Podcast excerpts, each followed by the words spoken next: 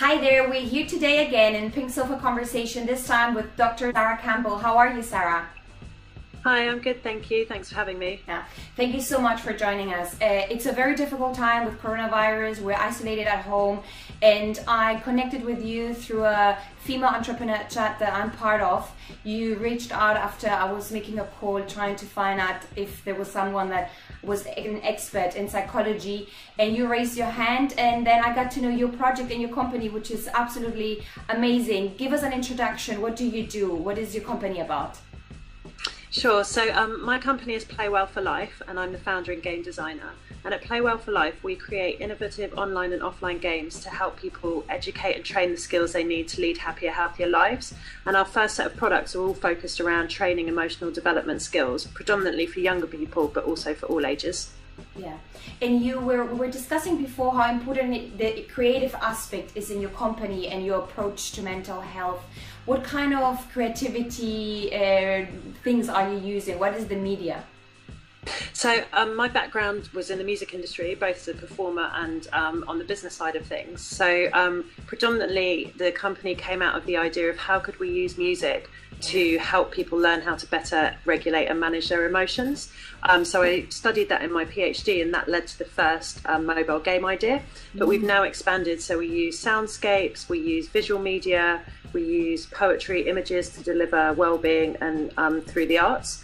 And so we kind of embrace all of the creative elements, um, apart from film yet, because um, I think creative arts is a really great medium to encourage people to engage with their feelings and what they think and their beliefs because it's less risky than just doing it through a conversation often for some people yeah. um, and it also enables them to kind of abstract which can make it safer reduce barriers and things like that and lower people's defense mechanisms. But also it's really fun and yeah. particularly with music music activates all areas of the brain and that's why it's so good for people with dementia which is one of my research areas.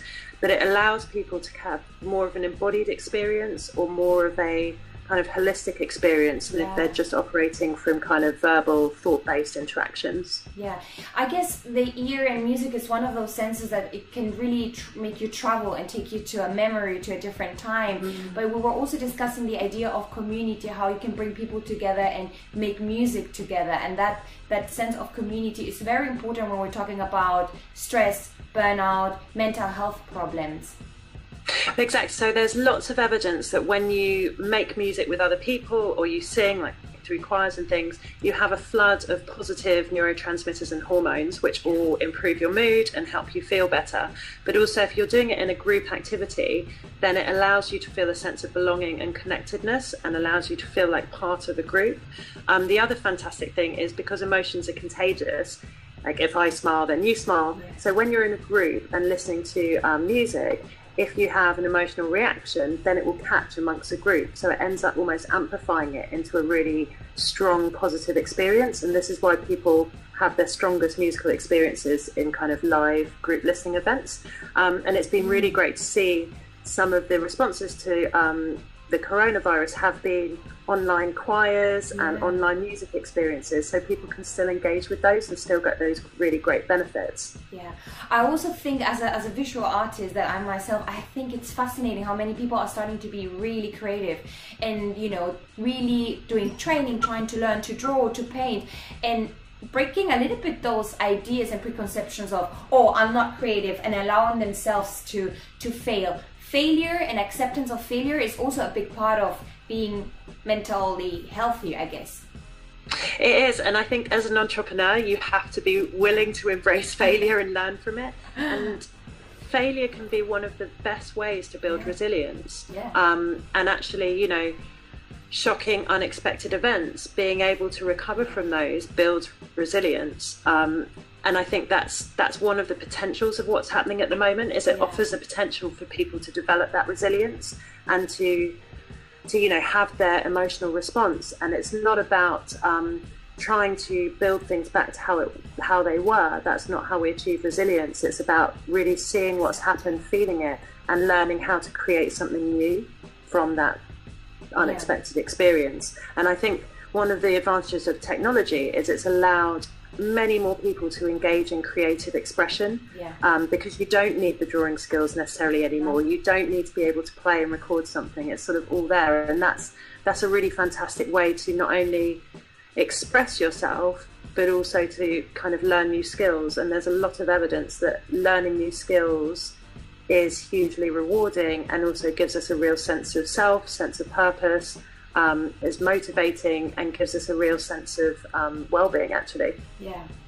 So resilience is a big word uh, recently. I think that one of the challenges is burnout and stress was already an, an epidemic according to the World Health Organization. Now we have the pandemic. We know that we're all at home for a long time. We don't know until when, which is one of the big uh, problems is uncertainty that we, you and I discussed before. Maybe you can go more into this now, but we don't know what's the impact, mental impact of us being at home isolated so much time. Can you give us some tips or some ideas or some some uh, yeah tricks you have so that we can manage this very difficult time?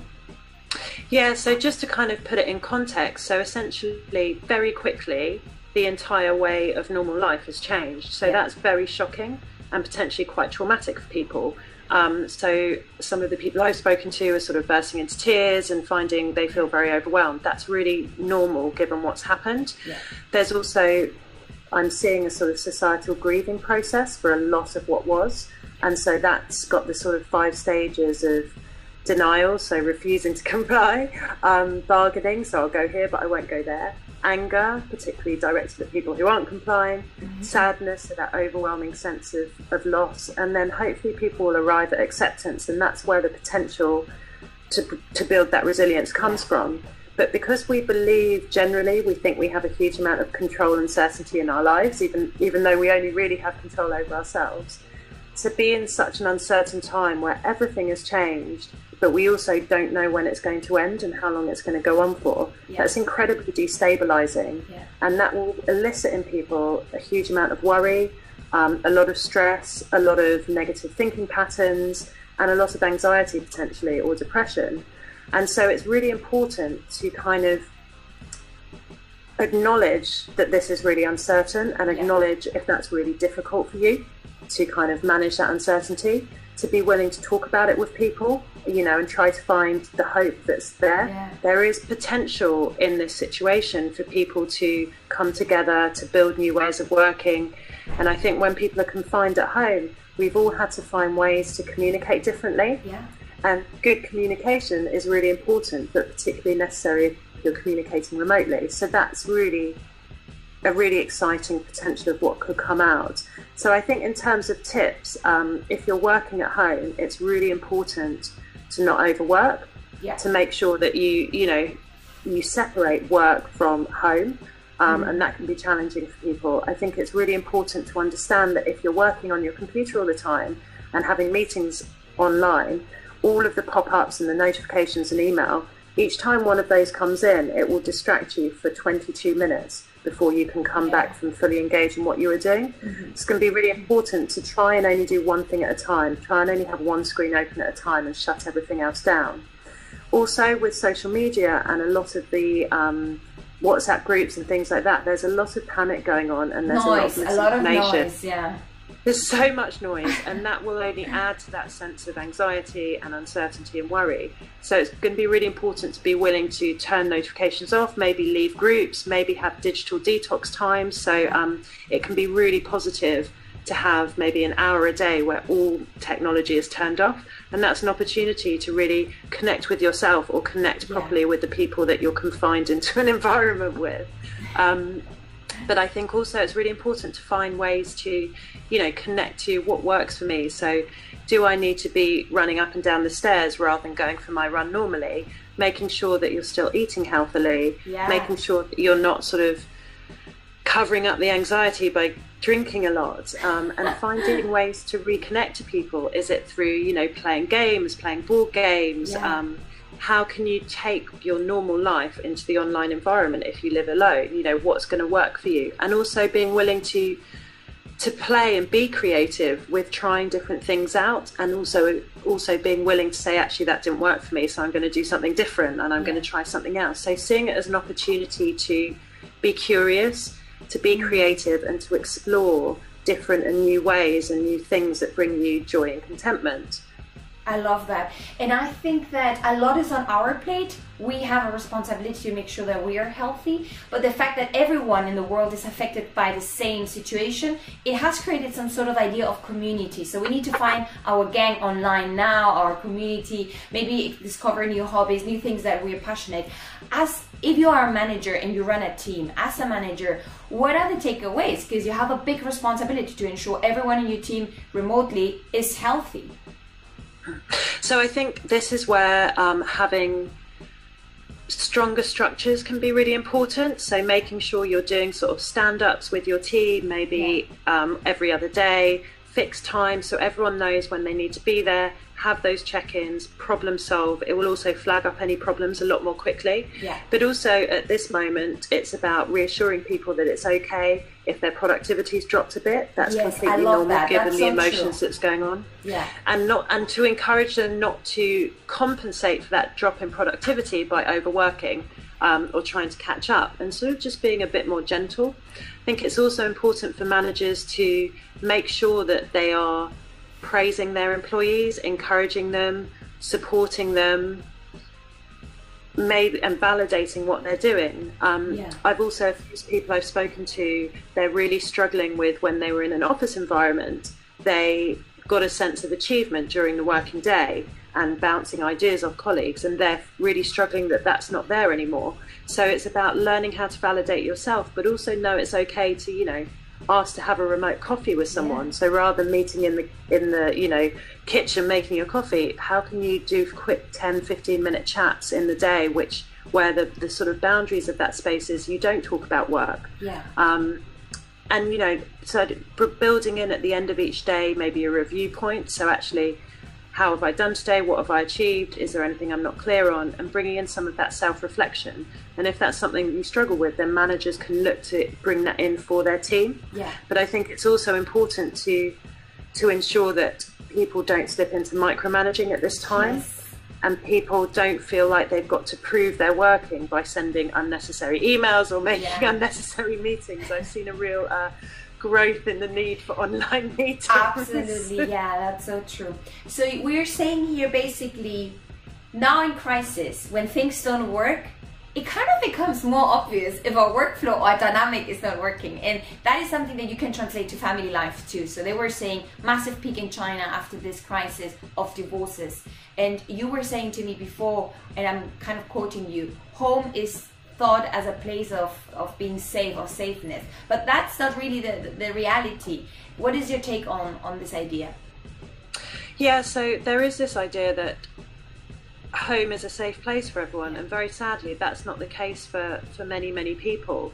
Yeah. And it's really important to understand that there are also lots of people who they manage their home environment because a lot of the week maybe someone's out or they've got distractions looking after the children or whatever it is. And actually to go from um, maybe one or two days in the week where you experience someone talking to you in an abusive way or shouting at you to suddenly be experiencing that seven days a week 24 hours a day potentially in front of your children yeah. that's incredibly distressing and incredibly worrying. Yeah. um, you know, and that's sort of the extreme end. But then you've got an awful lot of people who suddenly are confined in a very small space with a lot of people yeah. that potentially they don't have great communication with. Yeah. And you know, this is a time therefore to to see it as is this an opportunity to see how we can resolve differences, to yeah. see how we can communicate better, to see how we can find ways to come together and, and cooperate um, and be compassionate and try and understand each other because otherwise the potential is there'll be huge amounts of conflict and, and as you say, potentially a, a big increase in divorce rates, which is what you see after Christmas holidays. So yeah. I encourage people to, to embrace embrace how to rediscover their relationships at home with each other, but also understand that everyone needs space sometimes and to also fi- find out how do we make space in this very confined confined home environment yeah. and how do we make that work for each other yeah, and also this adds on the layer that we're all going through grief. It's a world grief for humans.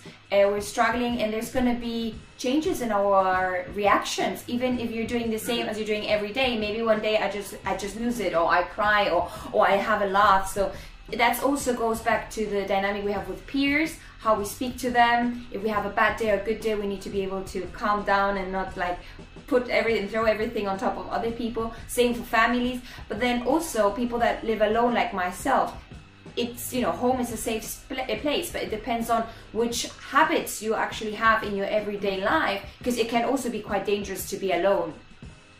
Yeah, and living alone can, particularly at this time, is incredibly challenging, um, and it's not something that people are necessarily talking about.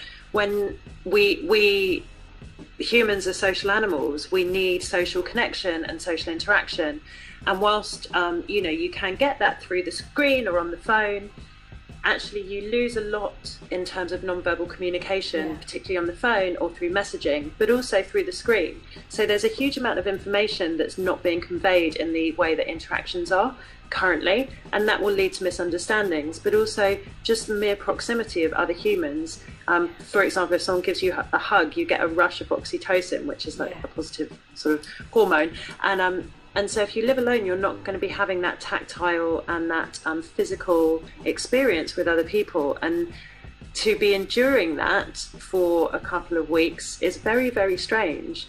Um, yeah. And and people may be feeling incredibly lonely. And when people feel lonely, they tend to get stuck in their head, get into negative thought patterns, yeah. and essentially engage in potentially destructive behaviors like drinking, smoking, eating things that aren't bad for you. And so it's about trying to identify actually, do I need to connect?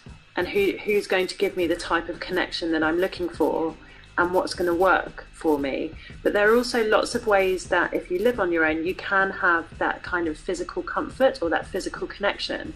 And that can be through things like wrapping up in a soft blanket or you know having a hot water bottle or having a bath or you know yeah. putting on your favorite jumper whatever yeah. it is so it's also about finding ways to to meet your physical needs yeah. if there isn't someone there to do that for you um, but just understanding and acknowledging that it's incredibly strange to not have any face-to-face human contact and that will have an impact um, and it's okay to be finding that difficult and challenging. Yeah, I think it's a moment where we need to learn to be vulnerable. It's fine to be vulnerable. It's fine to reach out and say, let's have a virtual coffee or let me have a cry with you today because I had a horrible day. I just feel miserable. Mm. Sarah, would uh, what, do you have any future projects? Anything coming up uh, apart from your company? That it sounds like such an exciting project. You, I'm sure you're going to be really busy the coming months. Yes, I seem to be one of the few people that's got busier during coronavirus.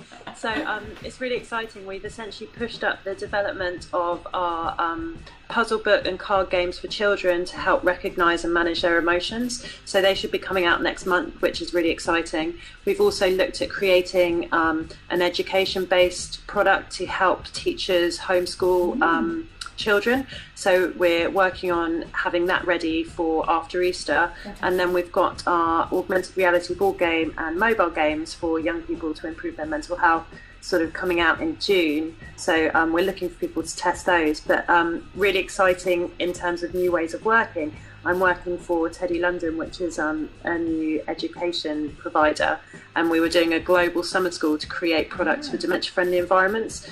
Um, and now we're doing it purely online. So that's um, that's my current focus of today is how to how to make a really great physical experience into a really fantastic online experience. That's great, and I think that's one of the big things that everyone need to uh, engage and change the companies is how can I make the experience that I provide face to face same in a virtual if your business is translatable to virtual. Sarah, mm. thank you so much. I'm sorry, I'll just add on to yeah. that. I think it's really important that people recognise that what you do in a physical environment can't just be translated to the online environment. It's about looking at how does it need to be different now that it's yeah. online. Yeah, yeah. Okay, that's very good takeaway because sometimes we just think of direct translations and maybe we need to scratch certain parts of our services and our product and just focus on something absolutely different but that tackles mm. that same issue. Okay. Thank you so much for your time, Sarah. Very exciting. We could be chatting here for hours. Um, I'm going to add to the description on the video your link to your website, to your social media, so people can really follow and keep an eye on your products and uh, really exciting new new projects. Thank you, Sarah. Oh, thank you. It's been great chatting. Thanks.